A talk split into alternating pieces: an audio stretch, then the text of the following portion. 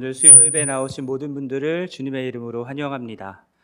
어, 오늘 우리가 함께 볼 말씀은 요한복음 3장 16절 말씀입니다. 요한복음 3장 16절 말씀. 여러분 다들 잘 아시고 암송도 하시는 구절이라 생각을 합니다.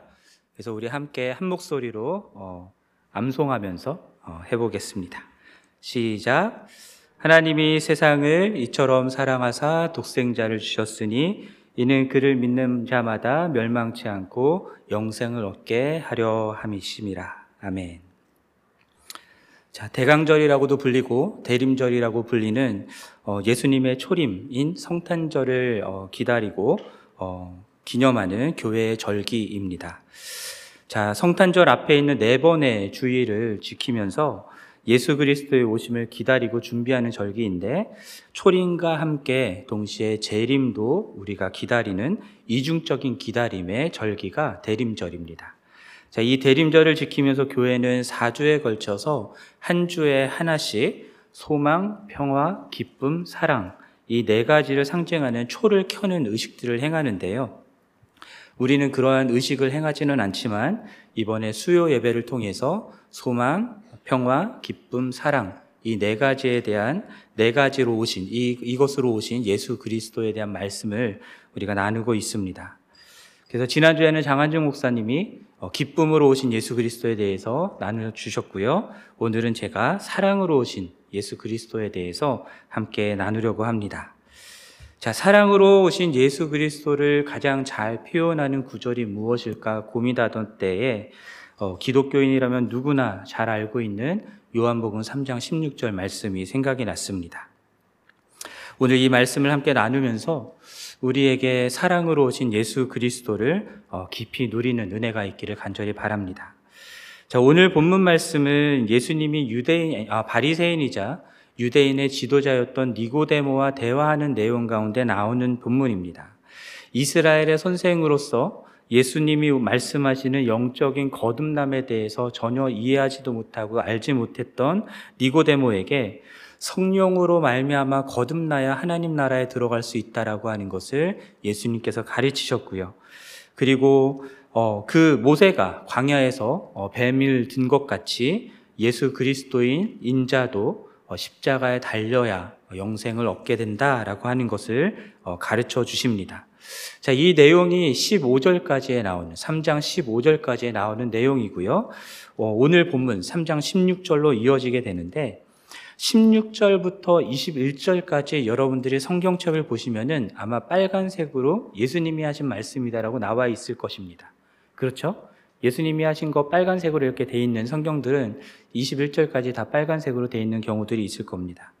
그런데 많은 학자들은요, 어, 예수님이 하신 말씀은 15절까지고 16절부터 21절까지는 예, 어, 사도 요한이 예수님이 하신 말씀에 대해서 해석하고 어, 요약한 내용이다라고 하는 것에 동의합니다. 자, 그러니까 15절까지 있었던 예수님의 말씀에 대해서 16절부터 21절까지는 사도 요한이 요약과 설명을 하는 모습입니다. 그래서 3장 16절에 어, 요한의 요약과 설명이 시작되면서 한글 성경에는 안 나와 있지만 원인과 이유를 어, 표시하는 왜냐하면이라고 하는 접속사가 헬라와 원문에는 있습니다. 그러니까 14절, 15절에 어, 예수님께서 말씀하시죠. 모세가 광야에서 뱀을 든 것 같이 인자도 들려야 하리니 이는 그를 믿는 자마다 영생을 얻게 하려 하심이다. 라고 말씀을 하시는데 왜냐하면 이라고 이제 사도 요한이 설명을 다는 것이죠. 왜냐하면 하나님이 세상을 이처럼 사랑하셨기 때문이다 라고 말씀하는 것입니다. 자, 요한은 예수님이 그를 믿는 자마다 영생을 얻기 위하여 십자가에 달려야 하는 이유를 하나님이 세상을 이처럼 사랑하셨기 때문이다라고 해석하고 설명하는 것입니다. 여러분, 하나님은 어떤 분이십니까? 음, 우리가 잘 아는 하나님의 속성들을 생각을 해보면 하나님은 거룩하신 분이시죠. 죄가 없으신 분이십니다. 전지하시고 전능하신 분이시죠. 어, 계시지 않는 곳이 없는 무소부재하신 분이십니다. 또 영원하신 분이시죠. 또 우리와 함께 공유하는 속성을 가지신 사랑과 정의와 또 종기와 영광을 이 풍성하신 하나님이십니다. 자, 그러한 하나님이 말씀으로 온 세상을 창조하셨고요. 창세기 1장에서 말씀하는 것처럼 온 세상을 창조하신 후에 하나님은 보시기에 심히 좋았다라고 말씀을 하십니다. 창조주의, 창조주의 뜻을 따라서 모든 피조 세계가 온전하고 조화롭게 창조된 그 모습을 하나님께서는 기뻐하셨던 것입니다. 그러나 오늘 본문에서 하나님이 세상을 이처럼 사랑하사라고 하시는 거기서의 세상은 어, 이러한 세상을 의미하는 것이 아닙니다. 하나님이 창조하시기에 한 창조하셨을 때 보시기에 좋았던 그런 세상을 의미하는 것이 아니라 하나님께 대하여서 반역과 적대가 가득한 죄된 인간 세상을 말씀하는 것입니다. 아담과 하와가 하나님의 선악과를 하나님의 명령을 어기고 선악을 알게 하는 나무의 열매를 먹은 것은 단순히 나무 열매 하나 따먹은 것이 아니라 어, 그것은 인간이 스스로 하나님과 같이 되고자 하였던 그래서 하나님을 몰아내고 스스로 하나님의 자리에 앉고자 하였던 하나님께 대한 인간의 반역이었습니다. 그래서 제된 본성을 가진 인간은 하나님을 사랑하지 않습니다. 오히려 하나님을 미워합니다. 하나님의 길이 아닌 자기 길을 가고자 하고요. 하나님을 따르지 않고 하나님께 불순종하며 거역합니다. 자기 마음대로 자기 욕망을 채우는 데 걸림이 되는 하나님을 배척합니다. 어, 하나님을 몰아내버리는 것이죠. 그래서 성경은 이것을 죄라고 얘기하는 것입니다. 여러분, 착하게 사는 사람들은 죄인이 아닐까요? 어, 다 죄인이죠. 법을 잘 지키고 사회봉사도 열심히 하고 또 기부도 많이 하는 선한 사람들 세상에 참 많이 있습니다. 그러나 그들 역시도 성경은 죄인이다라고 말씀합니다. 단순히 착하게 살고 봉사 많이 하고 이웃을 잘 돌보고 기부도 하고 하는 그런 행위 때문에 성경은 죄인이다라고 인간을 규정하는 것이 아니라 하나님을 자기 삶의 주인의 자리에서 몰아내 버렸기 때문에 하나님을 하나님께 대하여 반역하였기 때문에 스스로 주인이 되어 살고자 하기 때문에 죄인이다라고 말하는 것이죠. 자, 그러한 죄의 대가는 무엇이겠습니까? 죽음입니다. 정령 죽으리라 말씀하신 주님의 말씀대로 모든 인간은 어, 죽게 되었습니다. 죽음은 우리가 죄인이다라고 하는 것에 확증이 되는 것이죠. 오늘 본문에서는 그 죽음이다라고 하는 것을 멸망이다라고 하는 단어로 표현합니다. 모든 인간은 멸망을 당할 수밖에 없다라는 것입니다. 그 멸망의 길로 가고 있다라는 것입니다. 그러나 이 멸망은 단순한 육체적인 죽음만을 의미하는 것이 아니라 영원한 죽음을 뜻하는 것이죠. 하나님과의 영원한 분리를 뜻하는 것입니다. 멸망은 하나님을 거역한 죄로 인하여서 하나님과 분리된 인간의 당연한 결과입니다. 생명의 근원이 되는 하나님과 연결되어서 있을 때에야 그때야 하나님 안에서 풍성한 삶을 누릴 수 있었던 인간이 하나님의 생명이 근원되는 하나님을 밀어내고 반역하고 거역하였기 때문에 육체로는 살아있는 듯 보이지나 보이나 실상은 죽은 것이고 그 결국은 육체마저 죽게 되는 그런 운명에 처한 것입니다. 성경은 육체 너머에 무엇이 있다고 말씀합니까? 어, 육체 죽음 후에 무엇이 있다고 말씀하냐면 심판이 있다고 말씀하시죠. 그리고 죄인인 인간은 이 하나님의 심판대 앞에서 영원한 죽음을 선고받을 수밖에 없는 죄인이다라는 것입니다. 멸망, 영원한 죽음은 모든 인간의 종착지입니다. 하나님을 반역한 인간에게는 너무나 당연한 결과이죠. 그런데 사람들은 자신의 종착지가 어디인지를 잘 알지 못합니다. 세상이 다인 줄 알고요. 어, 죽으면 다 끝나는 거라 생각을 합니다. 그래서 어떻게든 이 세상 안에서 부귀영화를 누리며 살려고 노력을 하죠. 이 세상 안에서 건강하게 오래 살려고 노력하는 것, 그것에 어, 많은 시간과 노력을 투자합니다. 자신의 종착지인 멸망에 대해서는 하나님 앞에 서게 될 심판대 앞에 서게 되는 것에 대해서는 생각하지 않고 하나님에 대해서도 관심을 갖지지 않고 멸망이 기다리고 있다라는 사실을 알지 못한 채 계속해서 하나님을 무시하며 자기 중심의 삶을 살아가는 것이 죄인된 인간의 삶입니다. 그런데 그러한 세상을 그러한 인간을 하나님이 어떻게 하셨다고요? 이처럼 사랑하셨다라고 말씀합니다. 하나님이 세상을 이처럼 사랑하셨다라고 할 때 이처럼이라고 하는 단어는요. 너무나 많이 너무나 많이 사랑하셨다라고 번역할 수도 있는 거고요.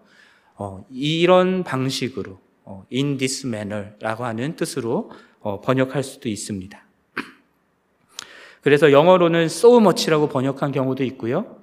그리고 어, 또 다른 경우에는 in this way, in this manner라고 번역한 성경들도 있습니다. 자, 하나님이 세상을 너무나 많이 사랑하셨어요. 어떤 방식으로 사랑을 하셨습니까? 음, 독생자 예수 그리스도를 주심으로써 그렇게 우리를 사랑하셨다라고 말씀하시는 거죠. 사랑하셨기 때문에 우리 인간들이 멸망의 길에 치닫지 않고 영원한 생명을 얻게 하시기 원하셨다라고 그것을 위해서 예수 그리스도를 주시는 방식으로 우리를 사랑하셨다. 이처럼 사랑하셨다라고 말씀합니다. 오늘 본문에 나오는 독생자라고 하는 이 단어는요.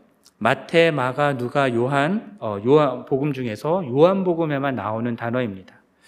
이전 개혁 개, 개혁 한글 성경에서는 히브리서에도 이 단어가 나오기는 하는데요. 개혁 개정 성경을 찾아보시면 어, 요한복음에서만 독생자라는 단어가 나옵니다. 왜냐하면 요한은 이 단어를 사용해서 예수 그리스도를 어, 예수 그리스도가 하나님의 신성을 가진 어, 분이심을 증명하고자 했던 것이죠. 하나님이신 예수 그리스도를 부정하고자 했던 이단들에 대해서 어, 예수님이 진정한 하나님이시다라는 것을 증명하기 위해 요한은 이 단어를 쓰고 있는 것입니다. 영어로는 어떻게 되냐면 the only begotten son이라고 되어 있거든요. the only begotten son. 근데 여기서 begotten이라고 하는 단어가 어, 생기다, 나타라고 하는 단어의 어, 과거 분사형이죠. 음. 그래서 예수님이 하나님에 의해서 나아진 창조된 존재다라고 이것을 해석하는 여호와의 증인과 같은 이단들이 있습니다. 하지만 여기서 요한이 독생자라고 이 단어를 쓴 그 의미는요. 하나님과 같은 본성을 가진 유일하고 독특한 존재로서의 예수 그리스도를 가리키는 단어입니다. 그러니까 하나님이신 예수 그리스도를 우리에게 주셨다라고 말씀하시는 거고 그러한 방식으로 우리를 이처럼 사랑하셨다라고 말씀하는 것이죠. 여기서 주셨다라고 하는 단어도요. 그냥 보냈다, 줬다라고 하는 뜻이 아니라요. 예수 그리스도를 희생의 자리로 내어 주셨다라고 하는 의미를 품고 있는 것입니다. 하나님을 거역하고 반역하는 세상을 세상을 세상 가운데에 예수 그리스도가 인간의 몸을 입고 오셨고요. 성육신 하셨을 뿐만 아니라 그러한 사람들, 하나님께 반역하는 사람들을 멸망치 않고 영원한 생명을 얻게 하기 위하여서 그들을 위해서 십자가에 달려 죽기까지 하셨다라는 의미를 강조하는 주셨다라는 의미입니다. 여러분, 하나님이 왜 저와 여러분들을 이 세상에 있는 모든 사람들을 어, 그렇게 사랑하셨을까요? 하나님이 왜 하나님을 그렇게 거역하고 반역하고 미워하고 하나님을 하나님의 자리에서 몰아내려고 하는 인간들을 이렇게까지 사랑하셨을까요? 이해할 수가 없는 사랑입니다. 저 같으면 저를 미워하고 거역하고 몰아내는 사람들을 쳐다보지도 않을 것 같고 멀리 할 것 같은데 똑같이 미 워하고 거역하고 반역하는 그런 일들을 하려고 할 텐데 예수님은, 하나님은 그렇게 하지 않으셨다라는 거예요. 오히려 당신의 독생자를 적대와 불순종으로 가득한 이 세상 가운데 보내시죠. 예수 그리스도를 죽이려고 하는 사람들 가운데 하나님은 그를 보내십니다. 그리고 하나님이신 당신이 인간의 몸을 입고 이 땅에 오셨을 뿐만 아니라 자기를 미워하고 죽이고자 하는 사람들을 위하여서 친히 십자가에 달리시기까지 하신 것이죠. 그렇게 해서라도 인간인, 죄인인 인간들을 구원하고자 하셨고 멸망하지 않고 영생을 얻게 하고자 하셨던 것이 하나님의 사랑입니다. 하나님께서 우리에게 주고, 주고 주기를 원하셨던 영생이라고 하는 것은요, 영원한 생명이죠. 그러나 단순히 우리의 육체가 죽지 않고 오래 영원히 산다라고 하는 의미가 아니고요. 요한복음에서, 요한복음 17장 3절에서 유일하신 참 하나님과 그리스도를 아는 것이 영생이다라는 말씀을 하십니다. 그러니까 영생은 하나님과 예수 그리스도를 아는 것이죠. 경험하여 아는 관계적인 의미를 갖고 있는 것입니다. 창조 때에 하나님, 아담이 하나님과 함께 거닐면서 교제하고 서로 사랑의 관계를 나누었던 것처럼 생명의 근원이신 하나님과 우리가 연결되고 그분과 함께 교제하면서 그분을 알아가는 삶을 사는 것이 그것이 영원한 생명이다라고 요한복음은 이야기하는 것입니다. 여러분 가끔 천국에 가면은 맨날 예배만 드리고 어, 따분하고 지루할 거다라고 생각하시는 분들이 계시잖아요. 그렇게 말씀하시는 분들이 계시죠. 근데 우리를 사랑하시는 하나님과 교제하는 기쁨이 무엇인지를 잘 알지 못하는 어, 그런 어, 말씀입니다. 여러분 사랑하는 사람과 함께 있기만 해도 별거 하는 것 없이 그냥 함께 있기만 해도 어, 웃음이 나고 즐겁고 좋잖아요. 그쵸 여러분? 다 그런 거 경험하셨잖아요. 지금도 경험하고 계시고 그쵸? 음. 마찬가지로 우리를 사랑하시고 음, 우리도 사랑하는 하나님과 어, 그 사랑의 관계 안에서 영원한 생명을 누리는 것은 우리에게 말할 수 없이 풍성하고 즐겁고 기쁜 삶이 되는 것입니다. 이 풍성한 삶, 이 기쁜 삶, 이 즐거운 삶을 우리에게 주시기 위해서 예수 그리스도가 이 땅 가운데 오신 것입니다. 죄인인 어, 우리가 하나님과 이 영원한 삶을 살기 위해서는 해결돼야 되는 문제가 있었기 때문에 예수님이 오신 것이죠. 그것이 무엇입니까? 죄의 문제입니다. 죄의 문제를 해결하기 위해서죠. 죄인인 우리가 스스로 이 죄의 문제를 해결할 수 없었기 때문에 그렇기 때문에 우리의 죄를 씻고 없애기 위해서는 죄가 없으신 하나님이 우리 가운데 오셨어야 했던 것입니다. 그분이 우리 대신에 우리가 치러야 될 죄값을 대신 치러야 하셨던 것이죠. 그것이 그것 때문에 예수 그리스도께서 이 땅에 오셨고 우리를 대신하여 십자가에 죽으신 것입니다. 여러분 이 하나님의 사랑이 이해가 되십니까? 아까도 말씀드렸던 것처럼 이해가 안 돼요. 이해를 할 수가 없습니다. 여러분들도 알다시피 제가 아들이 셋이 있잖아요.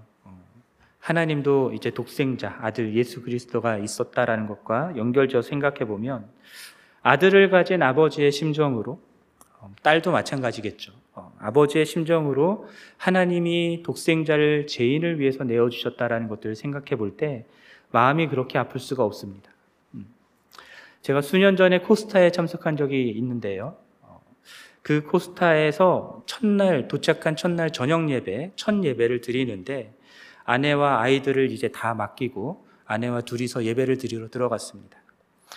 그런데 찬양을 시작하는 첫 찬양을 시작하는 그 순간부터 음, 마음이 칼로 찌르는 것처럼 아픔이 느껴졌어요. 독생자 예수를 세상에 보내어서 죄인들을 위해 십자가에 지시게 하셨던 그 아버지의 마음이 제 마음 가운데 느껴지기 시작했기 때문이었습니다. 그러면서 제 마음속에 울렸던 마음, 음성이 무엇이었냐, 무엇이었냐면 너가 너의 아들을 그렇게 내어줄 수 있겠니? 라고 하는 음성이었습니다. 마음이 너무 아프더라고요. 정말 칼로 찌르듯이 마음이 아팠습니다. 어, 그래서 울 수밖에 없었습니다. 만약에 제 아들이 어떤 숭고한 일을 위해서, 어, 숭고한 목적을 위해서 자기 자신을 스스로 희생한다라고 한다면 자기 목숨을 희생한 그 의미와 보람이 있겠죠. 숭고한 목적을 위해서 한 거니까요. 자랑스러울 수도 있을 것 같습니다. 그런데 예수님이 하나님이 예수님을 우리에게 주셨다라고 하는 것은 그런 일이 아니었어요. 그런 일이 아니라 세상에서 아무도 알아주지 않고 오히려 손가락질 당하고 무시당하는 사람들, 죄인이라 어, 놀, 아, 어, 명해지는 사람들, 칭해지는 사람들, 그런 사람들을 위해서 제가 제 큰 아들을, 제 아들을 죽여야 한다라고 한다면 도저히 할 수가 없을 것 같더라고요. 그렇게 마음이 찢어지고 아픈데 그런데도 하나님의 하나님 아버지는 하나님을 미워하고 적대하고 반역하는 우리들 가운데 독생자 예수 그리스도를 내어 주셨다라는 것이 감사할 뿐만 아니라 그렇게 예수 그리스도를 내어 주실 때에 어, 아버지의 마음을 얼마나 아프셨을까, 얼마나 찢어지셨을까라고 하는 것 때문에 예배가 시작된 순간부터 끝날 때까지 설교도 듣지 못하고 계속 울 수밖에 없었습니다. 그리고 그 코스타 기간 내내에는요, 제가 예수라는 단어만 들어도 눈물이 나서 어, 집중을 할 수가 없었습니다.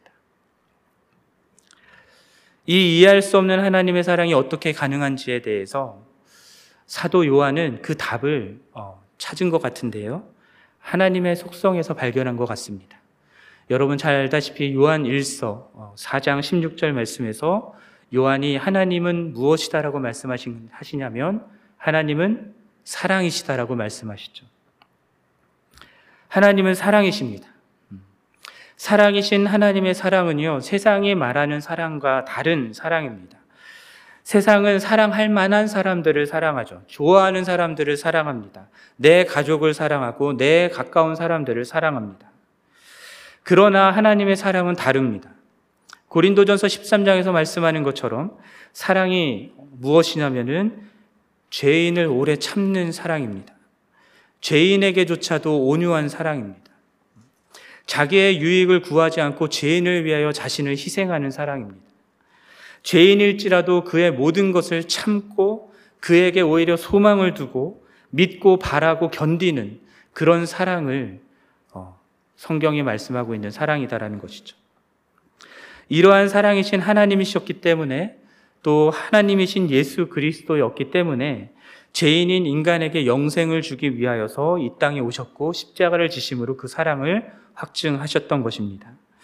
그래서 로마서 5장 8절에서는 우리가 아직 죄인 되었을 때에 그리스도께서 우리를 위하여 죽으심으로 하나님께서 우리에 대한 자기의 사랑을 확증하셨느니라라고 말씀하시죠.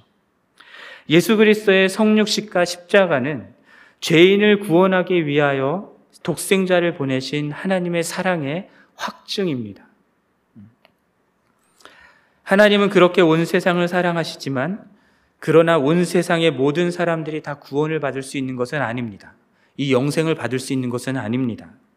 그러면 누가 영생을 받냐면 오늘 본문에서 말씀하는 것처럼 예수가 하나님의 아들이시오 그리스도이심을 믿는 자들만이 영생을 얻게 됩니다. 예수 그리스도를 내 구원자요, 내 삶의 주인으로 영접하여 모신 사람들이 구원을 받는 것입니다. 영생을 받는 것이죠. 여러분, 예수를 믿고 영접하였다라고 하는 것이 어떤 의미이겠습니까? 제가 예를 들어서 한번 설명해 볼게요. 제가 물에 빠져 있는 사람을 한 사람 구해냈다고 어, 상상을 해 보십시오. 어, 물에 빠져서 거의 죽게 된 사람을 힘들게 꺼내서 그리고 인공호흡도 하고 해서 어, 살려냈습니다. 물에 빠져서 죽다 살아난 그 사람이 정신을 차리고 어, 자기를 살려준 것에 대해서 저한테 감사합니다. 감사합니다. 너무 감사합니다. 감사합니다. 라고 이야기해요. 그리고 감사를 표시하고 다시 집으로 돌아가서 자기의 삶을 그냥 계속 살아갑니다. 저랑은 아무 상관없이. 여러분, 이런 식으로 예수 그리스도를 믿는 것은 구원받은 것이 아닙니다. 예수 그리스도가 우리를 위하여 죄값을 치르시고 어, 우리를 구원해 주셨다. 구원의 길을 열어 주셨다라고 하는 그 사실에 그냥 감사합니다. 감사합니다 하고 그냥 자기의 삶을 살아가는 것은 그것은 구원받은 믿음이 아닙니다. 물에 빠져 죽어가던 저, 저를 어, 당신이 살려주셨군요. 오늘부터 저는 당신을 내 삶의 주인으로 모시고 살아가겠습니다. 당신과 함께 살면서 당신과 어, 당신을 섬기며 살겠습니다. 이렇게 그분을 나를 구원하신 그분을 내 삶의 주인으로 모셔드리는 것까지 해야 그래야 구원받은 것이죠. 그분을 내 삶의 주인으로 영접한 것입니다.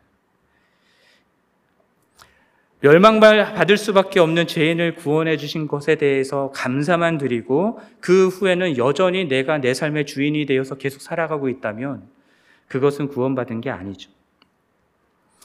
여러분, 우리를 위해서 이 땅에 오셔서 십자가를 지시고, 어, 지신 하나님의 독생자 예수 그리스도를 믿는다면, 그렇게 나를 구원하여 주시는 예수 그리스도를 내 삶의 주인으로 모시고 그분과 함께 그분을 위하여 살겠노라고 결단하고 어, 그분과 함께 살아가는 그것을 하는 것이 그분을 떠나지 않고 그분을 모시고 살아가는 것이 그것이 구원받은 자의 모습이고 그렇게 그리스도와 함께 더불어 살아가는 것이 영원한 생명을 사는 것입니다. 여러분, 하나님이 여러분들을 너무너무 사랑하셔서 예수 그리스도를 주셨습니다. 하나님의 독생자 예수 그리스도께서는 하나님의 사랑의 확증으로 우리에게 오셨고 그리고 우리의 죄를 위해서 십자가에서 죽으셨고 부활하셨습니다. 우리로만 하여금 멸망치 않고 영생을 얻게 하기 위하여서 하나님과 예수 그리스도가 우리의 구원에 필요한 모든 것들을 다 하셨습니다. 모든 공로는 누구에게 있는 것입니까? 하나님과 예수 그리스도에게 있는 것이죠. 그 공로를 우리는 주장할 수가 없습니다. 그러나 우리가 해야 될 일이 있죠. 그것이 무엇이냐면 그 예수 그리스도를 우리의 구원자요, 내 삶의 주인으로 모셔드리는 것입니다. 영접하는 것입니다. 믿는 것입니다. 그렇게 믿기만 하면 그분을 우리의 삶의 주인으로 모셔드리기만 하면 주님은 우리를 하나님의 자녀로 삼아 주실 뿐만 아니라 하나님과 영원히 함께하는 영생을 주신다라고 약속하신 것이죠. 바로 이 부분이 다른 종교들과 다른 부분입니다. 어, 다른 종교들에서는 구원을 얻기 위해서 무엇을 해야 되냐면 열심히 무던히 노력해야 됩니다. 무던히 자신의 공로를 쌓아야 됩니다. 선행을 행해야 되는 것이죠. 그러나 기독교는 이 모든 행위가 다 하나님과 예수 그리스도에게 달려 있다라고 말씀합니다. 그리고 우리는 그 예수 그리스도를 영접하기만 하면 되는 것이죠. 혹 오늘 말씀을 들으시는 분들 중에 아직 예수 그리스도를 내 삶의 구원자요, 내 삶의 주인으로 모셔드리지 않은 분들이 계시다고 한다면 지금 이 시간 예수 그리스도를 구원자요 내 삶의 주인으로 모셔드리기를 간절히 기도합니다. 예수 그리스도를 어, 만나고 예수 그리스도를 통하여 나타내신 그 하나님의 사랑에 지금 이 시간 정직하게 반응하시기를 간절히 바랍니다. 또 이미 예수 그리스도를 내 구원자요, 내 삶의 주인으로 모셔드리고 영생을 얻으신 분들은 하나님의 사랑의 확증으로 우리에게 오신 예수 그리스도를 생각하고 묵상하면서 그 사랑과 은혜에 감사하고 감격하는 은혜가 있기를 바랍니다. 여러분, 교회의 기반은, 교회의 근거는 예수 그리스도를 보내신 하나님의 놀라운 사랑에 있습니다. 그 사랑과 은혜에 있습니다. 만약 이 사랑과 은혜가 식어지고 묻어지는 교회라고 한다면 에베소 교회와 같이 첫사랑을 잃어버린 것에 대해서 하나님의 책망을 받을 것이고 그리고 더 이상 교회가 아닐 수 있다라고 말씀하시죠. 그러므로 이 구원의 감격이 여러분들 마음 가운데에서 절대로 식어지지 않도록 무뎌지지 않도록 날마다 이 이해할 수 없는 하나님의 사랑 앞에 엎드리시길 바라고 그 사랑을 묵상하는 삶을 살아가시기를 바랍니다. 그리고 그분께 우리가 드릴 수 있는 최선의 것으로 사랑을 표현하시기를 바랍니다. 그리고 나아가 우리가 이러한 삶을 살기 위해서 반드시 필요한 것이 무엇이냐면 이 복음을 알지 못하고 예수 그리스도를 알지 못하는 이 사랑으로 오신 예수 그리스도를 알지 못하는 사람들에게 지금도 멸망의 길로 가고 있는 많은 사람들에게 나아가서 복음을 전하는 것이죠. 주님이 예수 그리스도를 통하여서 나타내신 사랑을 우리의 입술과 우리의 삶으로 증거하는 것이고 실천하는 것입니다. 그래서 이 세상의 많은 사람들을 주님께 돌이키는 일을 하실 수 있기를 간절히 바랍니다. 여러분, 어, 대림절은 이 예수 그리스도의 오심을 기다리는, 어, 바라고 기다리는 절기다라고 말씀드렸습니다. 이 대림절 기간 동안 우리에게 하나님의 사랑으로 확증, 확증으로 오신, 하나님의 사랑의 확증으로 오신 이 예수 그리스도께 어, 여러분 모두를, 어, 예수 그리스도께서 우리 모두를 온전한 주인이 되시고 온전한 구원자가 되시는 은혜로 어, 채워주시기를 간절히 축원합니다.